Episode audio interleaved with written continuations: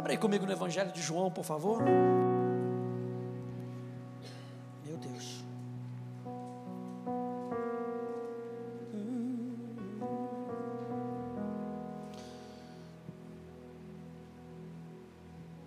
João capítulo 14.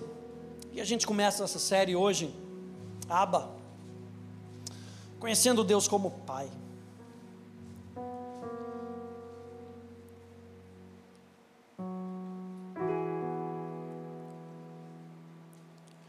Isso é fundamento para o cristianismo, gente. Conhecer Deus como Pai. E João capítulo 14.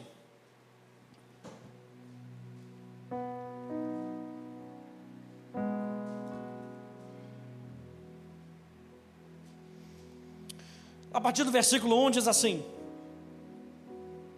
Que o coração de vocês não fique angustiado vocês creem em Deus, creiam também em mim. Na casa do meu pai há muitas moradas. Se não fosse assim, eu já lhes teria dito. Pois vou preparar um lugar para vocês. E quando eu for preparar um lugar, voltarei e os receberei para mim mesmo, para que onde eu estou vocês estejam também. E vocês conhecem o caminho para onde eu vou. Então Tomé disse a Jesus: não sabemos para onde o Senhor vai, como é que nós podemos saber o caminho? Jesus respondeu: Eu sou o caminho, a verdade e a vida. Ninguém vem ao Pai senão por mim. Se vocês me conheceram, conhecerão também o meu Pai. E desde agora vocês o conhecem e têm visto. Veja que Jesus diz: vocês o conhecem e têm visto. E aí, Filipe então Disse a Jesus, verso 8: Senhor, mostra-nos o Pai, e isso nos basta. E aqui, Felipe não está tendo um momento de estupidez, de branco, não deu branco em Felipe.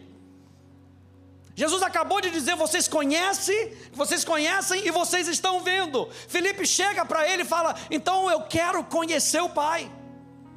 Se você pegar um pouco antes, você vai ver que um tempo antes, Jesus tinha levado Pedro, Tiago e João para cima da montanha. E eles tinham experimentado a transfiguração de Jesus. E eles perceberam Moisés, Elias, Jesus conversando com eles, e uma voz que vem e disse: Esse é o meu filho, a ele ouvi. Se agora imagina Pedro, Tiago e João descendo da montanha, já estava um rebuliço lá embaixo. Os discípulos não conseguiam expulsar o demônio. Jesus fala: esse demônio só sai com jejum e oração. Jesus está falando de relacionamento. Mas pensa em Pedro, bocudo, chegando para todo mundo falando: Nós vimos o Pai, ouvimos o Pai. A expectativa dos discípulos, se ele pode, eu também posso. E aí Jesus vira para eles e fala: Vocês conhecem, vocês ouvem o Pai. E Felipe fala: então eu quero conhecer o pai também. Só que o que Felipe não estava entendendo é que o pai estava se revelando através de Jesus. E Felipe não estava vendo. Felipe não estava percebendo. E quantas vezes nós não estamos percebendo o Deus que está se manifestando? Quantas vezes isso está alheio porque nós não estamos prestando atenção. O que nós precisamos então, gente? Nós precisamos da revelação de Deus, não como eu acho que ele tem que ser. Isso é muito importante, porque o mundo tem uma visão de Deus, as pessoas do mundo têm uma visão de Deus, mas eu e você precisamos conhecer a Deus como Deus se revela, como Deus se mostra. E naquele momento, Deus estava, o Pai estava se mostrando através de Jesus, através do Filho. E eu quero dizer para você hoje, três pontos. O Pai ama se revelar. O Pai ama se revelar. Presta atenção, Deus não está brincando de pique-esconde com você. O Pai ama se revelar. O Pai ama que você o conheça. O Pai ama que você descubra as características, quem Ele é. O Pai ama. Olha só, João capítulo 17, verso 3, na Bíblia amplificada, e a vida eterna é essa. E quando fala de vida eterna, está falando de salvação. Ou seja, nós somos salvos, e um dos benefícios de nós sermos salvos através de Jesus é que nós possamos conhecer o Pai, que te conheçam a Ti. E aqui na Bíblia Amplificada Clássica traz uma, uma expansão aqui dizendo que te conheçam, que percebam, que reconheçam, que se tornem conhecidos e que entendam a Ti. Há quem diga, ninguém entende a Deus. A Bíblia diz o contrário. Ele pode ser conhecido. Número dois, ele quer ser conhecido. É claro que nós somos limitados, a nossa cabeça é limitada, a nossa cabeça, a nossa razão nos limita, mas o nosso coração nos expande. É por isso que eu e você precisamos estar constantemente conectados com o coração de Deus, para que a gente possa perceber, reconhecer e entender quem é o Pai. Romanos capítulo 1, no verso 20, diz: Porque os atributos invisíveis de Deus, isto é, o seu eterno poder e a sua divindade, claramente se reconhecem Olha só como é que Paulo diz em Romanos: claramente se reconhecem, desde a criação do mundo, sendo percebido por meio das coisas que Deus fez. Por isso, os seres humanos são indesculpáveis. Número um, o Pai ama se revelar. Ele colocou uma nota na criação. Toda parte da criação tem uma nota de rodapé, dizendo quem é o autor, quem é o Criador. Número dois, o nome pessoal de Deus, do Pai, é Senhor. Foi o nome que ele escolheu para ele mesmo. Esse é o nome pessoal do Pai. Olha só, Êxodo capítulo 34, você lembra que em Êxodo capítulo 33, Moisés sobe na montanha. E ele queria ver a Deus. E Deus se manifesta de uma maneira especial para ele. E Deus vira para ele e fala assim: Eu vou fazer você conhecer o meu nome. Ele explica um pouco mais na frente, no capítulo 34. O Senhor desceu na nuvem, esteve ali junto de Moisés e proclamou o nome do Senhor. O Senhor passou diante de Moisés e proclamou o Senhor. A gente vai ver um pouquinho mais isso aqui. Jeremias capítulo 9, verso 23 e verso 24 na Bíblia amplificada. Diz assim: diz o Senhor: não se glorie, nem se glorie o sábio e o habilidoso em sua sabedoria e habilidade. Não deixe a pessoa poderosa se gloriar e se gabar da sua força e do seu poder que a pessoa que é rica em gratificação física e riqueza terrena não se glorie e se vanglorie em suas satisfações temporais e terrenas riquezas. Mas aquele que se gloriar, glorie-se nisso, que ele me entende e me conhece pessoalmente, praticamente, discernindo e reconhecendo o meu caráter diretamente que eu sou o Senhor, que pratico benevolência, julgamento e retidão na terra, pois nessas coisas me agrado, diz o Senhor. Isaías capítulo 52, no verso 6, diz: Por isso o meu povo saberá o meu nome. Qual é o nome dele? O Senhor. Por isso o meu povo saberá o meu nome. Portanto, naquele dia saberá que sou eu quem fala, eis-me aqui. Felipe já devia estar reconhecendo a voz de Deus. Mas muitas vezes a gente está esperando de uma maneira, talvez ele estivesse esperando, como Moisés recebeu a revelação do nome de Deus, talvez ele estivesse esperando por uma nuvem baixando, como os discípulos viram. Mas Jesus está falando, percebe pelas mesmas coisas que eu faço, percebe pelas mesmas palavras que eu uso, perceba no seu coração o Pai. Eu acho interessante esse nome, e o nome que Deus escolhe, Senhor, define todo o nosso relacionamento com o Pai. O nome que Ele escolhe, Senhor, é a palavra Jeová. E Jeová é o nome da aliança de Deus. Quando ele usa eu sou o Senhor, ele está falando, eu quero ter aliança com você. Eu sou um Deus pessoal. O Pai é um Deus de aliança. O Pai não é um Deus que nos usa, o Pai é um Deus de aliança. Esse é o nome mais pessoal de Deus. O Senhor, esse seu senhorio, conota particularmente o seu controle, a sua autoridade e a sua presença nas nossas vidas. A palavra Jeová tem esse sentido. Fala do controle, da autoridade e da presença de Deus. A gente já viu na nossa série Assim na Terra como no Céu, como Deus nos controla. Se Deus é um Deus de aliança, pastor, você está dizendo que eu sou uma marionete? Nós falamos na nossa série que Deus nos controla para o nosso bem. E Jesus experimentava isso. Olha só, João capítulo 5, vá lá comigo, por favor. João capítulo 5, volta aí.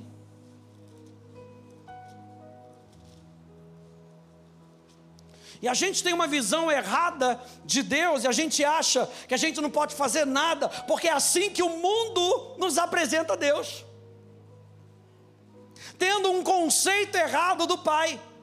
Mas Jesus, que conhecia Deus, nos passava quem era o Pai.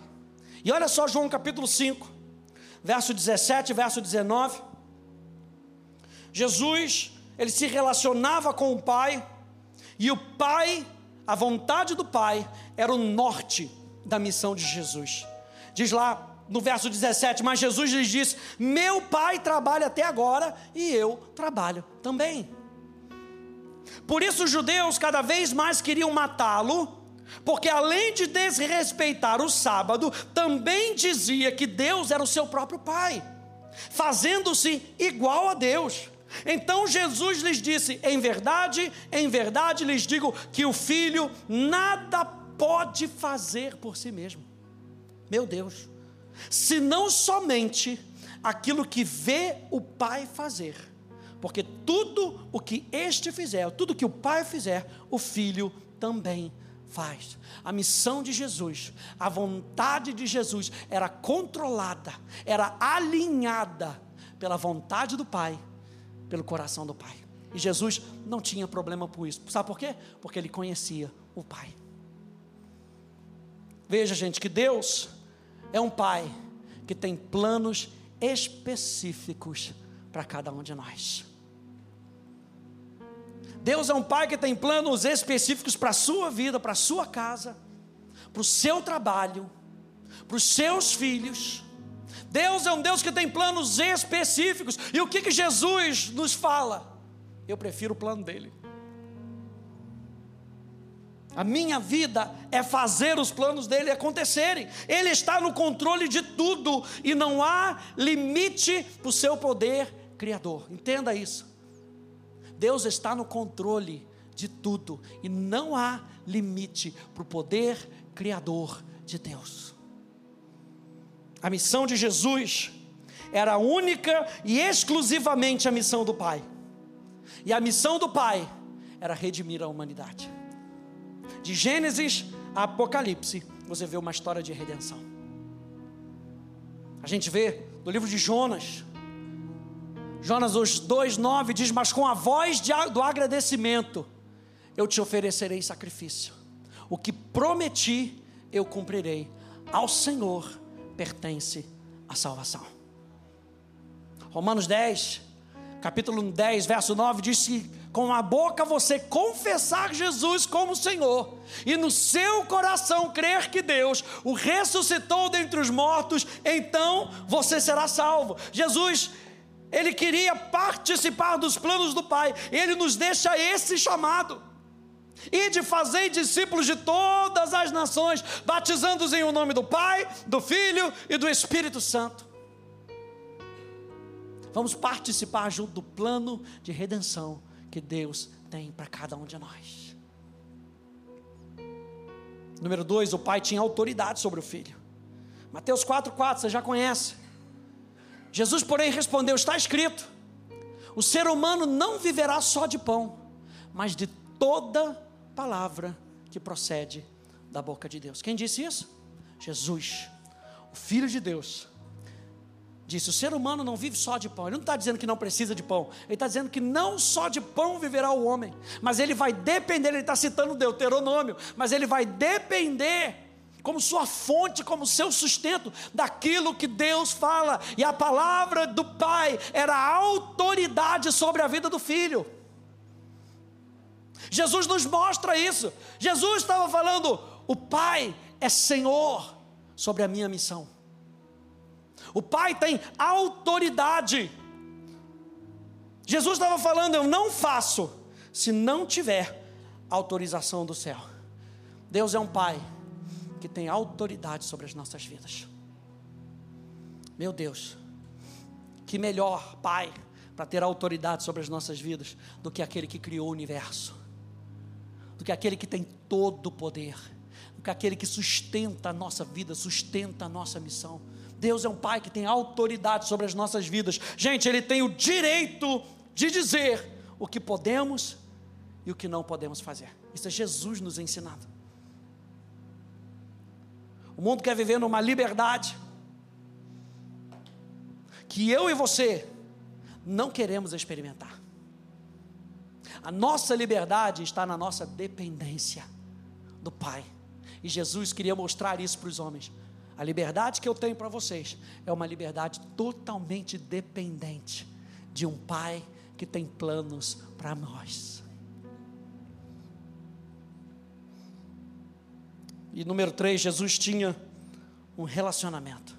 Falei para você que o nome Jeová significa o controle, a autoridade e a presença de Deus.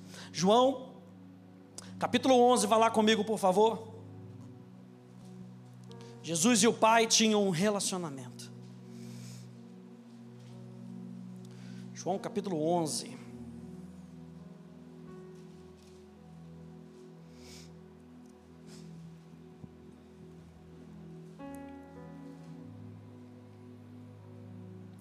Verso 41 e verso 42.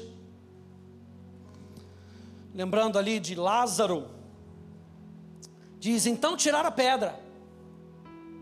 E Jesus, levantando os olhos para o céu, disse: Pai, graças te dou, porque me ouviste. Jesus tinha um relacionamento com o Pai. Eu sei que sempre me ouves, mas falei isso por causa da multidão presente, para que creiam que tu me enviaste. Jesus tinha um relacionamento com a presença do Pai. Deus é um Pai que deseja ter intimidade com seus filhos. Deus é um pai que tem planos para mim e para você. Deus é um pai que tem autoridade sobre a nossa vida. Deus é um pai que deseja intimidade com os seus filhos. João capítulo 4. Vai lá comigo, João capítulo 4.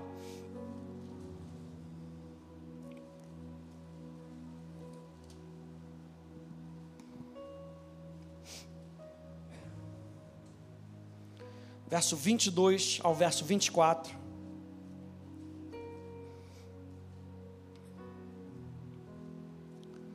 Jesus respondendo àquela mulher, diz: Vocês adoram o que não conhecem, nós adoramos o que conhecemos, porque a salvação vem dos judeus. Mas vem a hora, e já chegou, em que os verdadeiros adoradores adorarão o Pai em espírito e em verdade, porque são estes que o Pai procura. Deus é um pai que quer ter relacionamento com seus filhos. São estes que o pai procura para seus adoradores. Deus é espírito E é necessário que os seus adoradores o adorem em espírito e em verdade. Meu Deus. Ele ama se manifestar. Ele tem um nome pessoal. E o nome de Deus representa o relacionamento que Ele quer ter comigo e com você. Qual é o nome do Pai? O Senhor. E o Senhor significa que Ele tem planos para mim e para você. Significa que Ele tem autoridade sobre a nossa vida. E significa que Ele deseja ter um relacionamento comigo, contigo. Ele quer te influenciar de dentro para fora. Ele quer dirigir o teu caminho. Ele quer redimir a tua vida, os teus planos, sabe aqueles planos que ficaram no esquecimento? Deus pode redimir, sabe por quê? Porque Ele é um Deus de redenção. Esse é o nosso Pai. Número 3. O Pai se revela através das Escrituras. Através das Escrituras.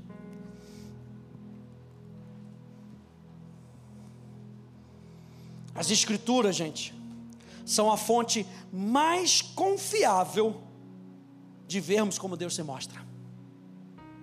Não é o que as outras pessoas dizem acerca de Deus. Você lembra que Jesus pergunta para os seus discípulos: o que, que estão dizendo aí acerca de mim? Ah, estão dizendo que é Elias, estão dizendo que é João Batista, estão dizendo que é isso, estão dizendo que é aquilo outro. E aí Jesus fala: não, mas o que que vocês sabem? O que que vocês dizem?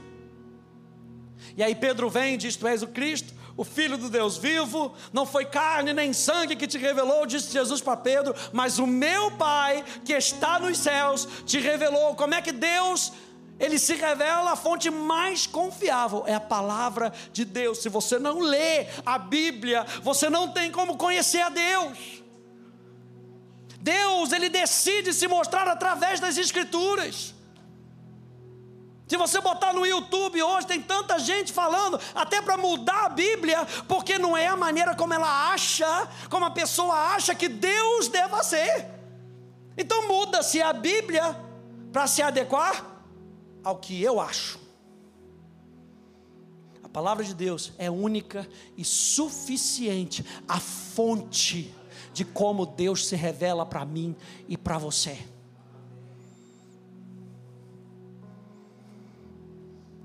Até no Antigo Testamento, gente. No Antigo Testamento nós vemos Deus se revelando. De vários versículos que tem, vou botar umzinho só para você. Isaías 63, mas tu és o nosso Pai. Abraão não nos conhece, Israel não nos conhece, mas tu, ó Senhor, és o nosso Pai, nosso Redentor é o teu nome desde a antiguidade. Porque até no Antigo Testamento, Deus se revela como Pai de Israel, mostrando para ele que desde que eles pecaram, desde Adão, Deus não deixou de ser pai. O homem abre mão de ser filho, mas Deus continua como pai. E aí ele constantemente, dentro da história da salvação, ele tenta chamar a atenção do homem para voltar para ter um relacionamento com ele. Deus é chamado de Pai no Antigo Testamento, não porque é o Criador de Israel, mas porque é o seu Redentor, o que revela a natureza do relacionamento especial que Deus tem com o seu povo escolhido. Você sabia que no Novo Testamento a gente tem Deus sendo chamado de Pai em todos os livros, menos em 3 João. Todos os livros, menos em 3 João, mostram Deus como Pai. Então, o que não se conseguia experimentar no Velho Testamento, apesar de Deus querer com que eles tivessem um relacionamento assim, isso tudo apontava para Jesus, que é a maneira como Deus decide se revelar através de Jesus, através da obra consumada do seu Filho. E é através da obra consumada do Filho de Deus que eu e você podemos conhecer quem Deus é. Algumas características que a gente vê na Bíblia. O Pai é o Senhor do céu e da terra. O Pai é santo. O Pai é justo. Ele é referido como o Pai de Jesus Cristo, o Pai das misericórdias, o Pai da glória, o Pai dos espíritos, o Pai das luzes. E ele revela, ele se revela através dos seus relacionamentos com os seus filhos. Eu e você vamos mostrar o Pai para as outras pessoas através do nosso relacionamento com o Pai. Eu e você vamos ser a carta viva para que outras pessoas conheçam o Pai. Mas nós precisamos da palavra de Deus para que a gente possa mostrar ao mundo conforme está escrito. Ei, preste atenção, não saia do que está escrito. Revele a Deus com base naquilo que ele se revela através da sua palavra. A fonte mais segura que eu e você temos. Hoje eu estava assistindo um podcast e o rapaz estava entrevistando lá o outro, coisa, ah, pastor, eu, eu não acho que é muito bem assim, coisa e tal. E esse pastor foi bem enfático. Eu falei, não, eu entendo. Só que eu creio no que a Bíblia diz. É assim que eu creio. Eu creio no que está escrito. E é o meu posicionamento é o que está escrito. Jesus venceu a tentação no deserto com está escrito.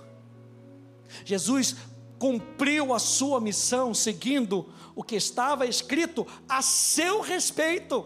Jesus cumpriu as promessas do Pai para mim e para você, realizando o que estava escrito acerca de si mesmo. O que vale, diz o pastor Hélio, é o que está escrito. Então não importa o que as pessoas digam acerca do Pai, o que importa é como o Pai está se revelando através do que está escrito. Deus se revela através das Escrituras. O Novo Testamento, então, demonstra que o Pai possui glória, o Pai deve ser glorificado, o Pai é perfeito o Pai recompensa. O Pai tudo vê, o Pai tudo sabe, o Pai perdoa, o Pai supre. O Pai é uma pessoa, ele tem vontade. O Pai responde à oração. O Pai opera através do batismo. O Pai é misericordioso, o Pai ama, o Pai merece adoração, o Pai atua, o Pai age, o Pai ressuscita os mortos, o Pai é a fonte da vida, o Pai é doador, o Pai ensina. O Pai é um com Jesus. O Pai supre graça e paz. O Pai deve ser agradecido. O Pai disciplina. É assim que a Bíblia nos mostra quem é o Pai. Ah, eu não gosto muito dessa palavra que Deus disciplina, mas está escrito. Ele é santo, ele é justo, ele é reto, ele ama, ele dá, ele dá vida não dá para a gente ficar escolhendo o que a gente gosta ou o que não gosta de Deus. Ele é. Na sua plenitude, Ele é. Eu vou terminar com essa frase. Precisamos reconhecer que a revelação bíblica sobre Deus é pessoal e não abstrata. Ela é relacional e não teórica. Porque a gente pode cair no, no no risco de ler e não se entregar, de conhecer a letra, mas de não experimentar no nosso espírito. E a gente nessa jornada de domingos à noite, a gente vai experimentar um pouco do que a Bíblia diz acerca de quem é o Pai, para que você, para que você possa mostrar para as outras pessoas quem é o seu Pai. O que eu acho interessante da palavra Senhor, como ele se revela, é que é um nome, para mim é um nome muito forte, gente. Tem gente que não gosta muito, tem muita ressalva, mas é um nome que puxa respeito do nosso coração. O Pai é Senhor. E que o meu coração e o seu coração a gente possa viver nesse temor, nessa adoração, onde a gente conhece quem é o nosso Pai. E a gente não tem medo de mostrar o Pai para as pessoas. Fique de pé, por favor.